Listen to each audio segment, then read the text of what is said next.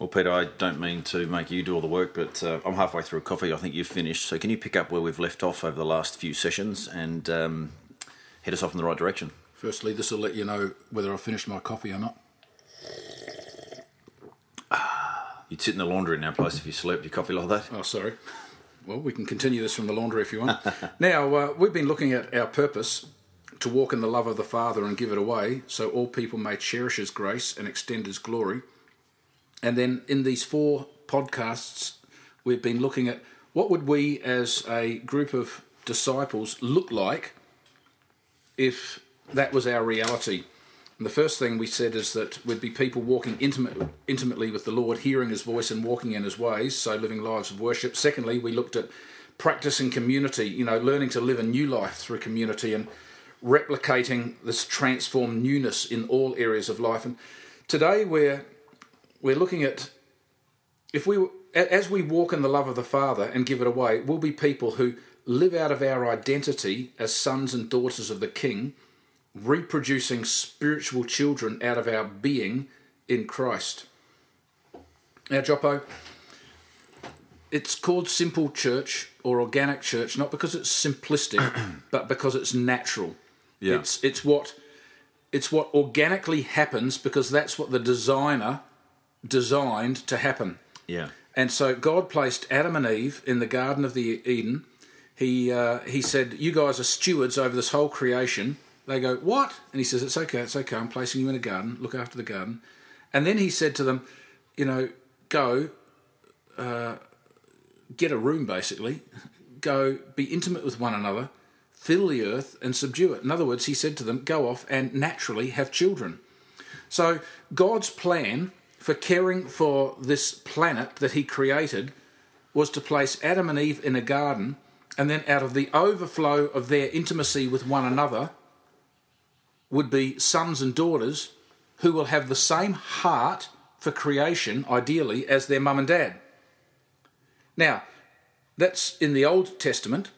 Nothing has changed in the New Testament except that which we've become encumbered with through years of misuse and abuse and neglect in church history, God's plan still is for intimacy with Him, intimacy with one another, uh, tight relational community, and out of that community, people in the overflow of the intimacy will have spiritual sons and spiritual daughters who will grow up to copy and carry on what mum and dad did. It's actually that simple. That's how we walk in the love of the Father and give it away. Uh, Now, uh, our, our, just sorry, just uh, to cut you off there. Our humanness has us thinking that to give it away, we've got to put on a soup kitchen, or we've got to go and have a hot dog stand at the railway station on a Saturday night and give out the four spiritual law tracts to uh, drunk party goers on their way home. Now, I'm not saying that mass evangelism methods are wrong, but I'm saying that we look at a plethora of activities primarily uh, as a neglect to that which the Father has asked for primarily, and that is the natural growing of sons and daughters in our immediate context. So remember what we said last time community. Jesus gets the gospel of the kingdom, brings the fullness of the kingdom to earth, and hangs around in a community of 12 disciples to grow them. Then he says to them, I'm out of here, but I'm not going to leave you as orphans. In other words, I'm going to give you the promise of the Father, the Holy Spirit. He will not be upon you, He will not be around you. You will not see Him face to face like you see me, but He will be within you. So Jesus actually replicates Himself, reproduces Himself into the life of those 12 sons and daughters. And then He goes back to the Father and says, I've entrusted you guys to carry it out. Everything in the kingdom of God happens around sonship. Yeah. Oh, you remember that time we were down in Melbourne? We listened to one Carlos Ortiz, you know, a, a bit of a giant within um, the church realm, if you like. And uh, he just said, you know, when when a when a teenage, when snotty nosed teenagers fall in love, you don't have to teach them what to do with that love. You know, they they find it out, they explore it, they discover it, and all of a sudden you have got a baby. And who's teaching them how to raise that baby? Well, they don't really have a choice now. They've got a child to raise and to input into, and it, it's no longer just about themselves. It's about what their love has produced. as I remember that, his story was that reproduction actually comes naturally. Yeah, yeah. It's been, you know, we've No actually, one has to teach it. We've actually got to train adolescents not to So it's, yeah, yeah, yeah, that's right. because it's so natural too. Yeah. And so we've lost some of that in the kingdom because we've uh, had an approach to kingdom life, which uh, we've uh, we've called church life, and we've so systematized and programmatized it that we've actually taken away the organic nature, and the organic nature is sons and daughters carrying on that which that they've seen and heard in the parents, and and so. A scripture people have heard us talk about before is 1 Corinthians 14, uh, 1 Corinthians 4, where Paul, writing to the Corinthians, says, By this time you have many thousand, uh, whether he was using hyperbole, exaggeration, or whether that's true. But he says, By this time you have many thousand guardians or teachers in Christ. In other words, anyone can stand up with an open Bible, a pulpit, and a microphone. And he says, But what you don't have are any spiritual fathers. And then Paul goes on to say, For this reason I became your father through the gospel. Follow my example as I follow Christ. I'm sending Timothy to you. yeah, Now that asked that asked for Paul to come, but Paul says I can't make it, but I'm sending you Timothy. And if you get Timothy, you get me, because Timothy has the same values, the same heart, the same mind that I do. And when you read the fullness of, of Paul's letters, and uh, you know if ever you've got half a day or a day, just read the whole lot of them all in one sitting, and you see that his favourite terminology for Timothy is not Timothy, it's not Tim, or it's not what we'd call him in Australia, Timo. Kick it to me, Timo. Yeah, Paul calls him my son because uh, that's not only a, uh, a term of affection and endearment, but it's actually a spiritual reality. Everything Paul has, he's passed on. So that's why he's not arrogant when he says to the uh, Corinthians, Follow my example as I followed Christ. What he's saying is, This is the way kingdom life happens. Where's the next generation of leaders, Craig? They are in our homes already. Hmm, I'm glad you answered that. Th- They're, they're our children, and they're the people that, that have asked us to be involved in their lives. Yeah, And, you know, no parent wants to be driving their kids around when they're 35. So we, we, we do the scary thing when their kids come home and said, I've, I've turned 16 and they've already got the L plates. And eventually, sometime, you've got to hop out of the driver's seat and put them in the driver's seat. And, and then, you know, you bunny hop your way down the road. And over a period of six months or a year, what you do is you sit in the passenger seat while they experiment their way through a risky process of getting their license. But the minute you say, "Oh, you've done it wrong, you imbecile," hop out and let me do it properly. Uh, the minute you do that, you've lost them. yeah, So we know this in the world. Uh, the invitation is to carry this over in kingdom life, and then of course one day, one day we give them the keys, mm-hmm. even though we know that they're going to make mistakes. So kingdom life is actually about letting letting the kids inverted commas do it, the next generation, and uh, this is just what happened in Hebrews life, he, he, Hebraic life. Some of some of you guys listening have heard Tony Fitzgerald talk about this, but about the three phases of life in uh, a Jewish male child back in Jesus' day, that they grow through childhood, typically zero to twelve, uh, and they have no responsibilities. They have no. Uh, it's not that they have no jobs to do, but they are considered a minor in the house. So much so that Paul says this in Galatians chapter 4. Think of it this way if a father dies and leaves an inheritance for his young children, those children are not much better off than slaves until they grow up, even though they actually own everything their, their father had. They have to obey the guardians until they reach whatever age the father set. And that's the way it was before Christ came. And so Paul is saying that back in Jesus' day, if you were a minor, you actually had no rights, but you also had no responsibilities, or you had no responsibilities, but you also had no rights. Then at the age set, usually around 12, you were adopted from within your own DNA, from within your own family. You were adopted from childhood into sonship. Ah, now you get responsibilities. Now you go to the carpentry workshop. Now you go into dad's business. You also, at that age, become an heir. So with the responsibilities goes rights. And then, at around an age later on, the dad will hand over the whole family business to you and you become the father. So we go through three stages. We go from childhood, through sonship, to fatherhood. Exactly what is prophesied in the Old Testament in Isaiah chapter 9 For unto us a child is born, unto us a son is given, the government shall be upon his shoulder, and he shall be called Mighty God, uh, Wonderful Counselor, Everlasting Father, Yeah.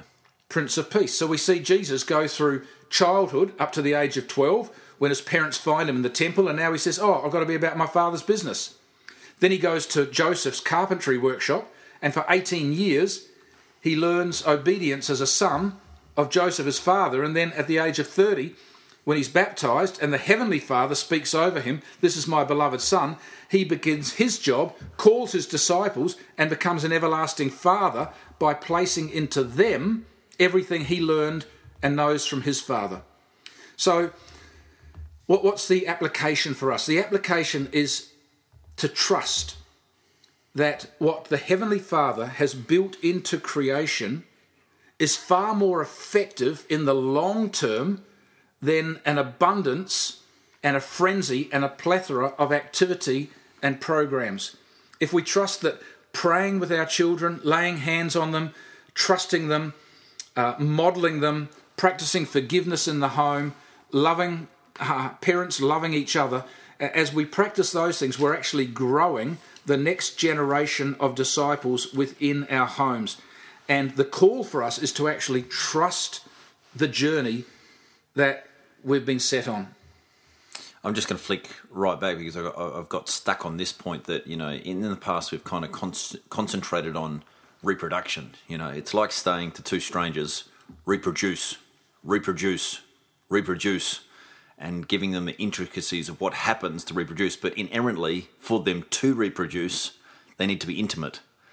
And so we don't have to tell people to fall in love, but as they fall in love, reproduction is the natural thing. But then we move into the stage of helping people disciple, if you like, or to raise children intentionally. Tara and I have had to skill ourselves because we weren't just uh, imbued with that somehow but prior to being parents. We've had to skill ourselves in, in some of the techniques and the ways to raise children so that they can also become um, fathers or adults and, and they're equipped to be sent into the world.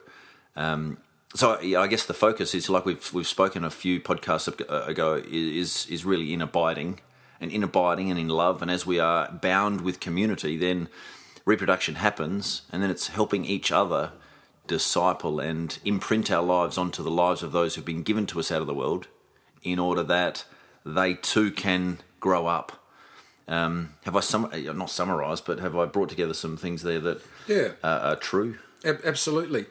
And the, the beautiful thing about being a parent is that while we don't know what we're doing, especially with the first one straight away, uh, The crash test dummy. the, the first thing we do is put them to the breast and feed them. Yeah, Not us blokes, but uh, you know. So, so the first thing you do is that which comes naturally, and that's nurture. And you're nurturing a baby. Yeah. You're not teaching a teenager how to drive, or you're not. You're not empowering them to use a, a tool. Yeah, and, and, you're not uh, you're not trying to deal with some delinquent uh, behaviours that may have raised their head. So we actually have time to grow into that. Yeah, yeah. The yeah. problem we grow in our fatherhood. Exactly. The problem with a program based approach is that we are often expected to turn up in a room with a group of 12 people who we've never met before and produce results straight away. And so, one of the things I like in the scriptures is uh, when we're encouraged along the journey of growing, and it is a journey. So, if we don't, it, it says in Ephesians chapter 4, um, St. Paul says in a negative way somewhere there, he says, This is not how you learned Christ. And so we learn Christ, we learn the ways of Christ, and we grow into Christ. Paul also says in Ephesians 4 uh, that the gifts God gave to the church are apostles, prophets, evangelists, shepherds, and teachers to equip God's people for building up his church, the body of Christ, until we all become mature in the Lord, measuring up to the full and complete stature of Christ. So, just like raising children is uh, various degrees of maturity, so growing children and the next generation of mothers and fathers in the kingdom is about the same thing. We're, we're only ever growing people where they're at right now. Yeah, And so we're not teaching a baby how to drive a car. We're not teaching a four year old how to use a chainsaw. yeah, You know, so uh, so in some ways the pressure is actually off, and again, it comes with as a result of intimacy. We find ourselves in community because of that intimacy, and now we simply allow their true identity as sons and daughters of a loving, kingly, heavenly Father to to be released in them. We don't micromanage them, but we don't just laissez faire, let them go and do what they like. But we mother and father them. And uh, that's the natural way of growing things in the kingdom. And, and that means that there's a time where we as parents butt out. Uh, and that's probably the hardest thing for us as parents. Which, which to- is a growth point for us. It, it, it is a growth point. And so, so there's never a point where we're not growing. I mean, Julie and I are grandparents uh, physically, but the hardest thing has been for us to grow into being grandparents spiritually. And that means allowing people like you and Taya and Adrian and Robin, who, when Julie and I felt called to go from being spiritual parents in Starfish Oz to spiritual grandparents, Adrian and Robin weren't even part of the leadership team. So as Julie and I go into a grandparently role and even physically shift out of the area as a physical sign of that, it actually creates space for other people to grow into. And that's the thing that we're always maturing, always growing into the next phase that the Father has for us, which then releases people into the gifting that they've been called into and an expression of that. I don't know where to stop, so I'm just going to call it now, and uh, we'll continue this conversation next time we get together.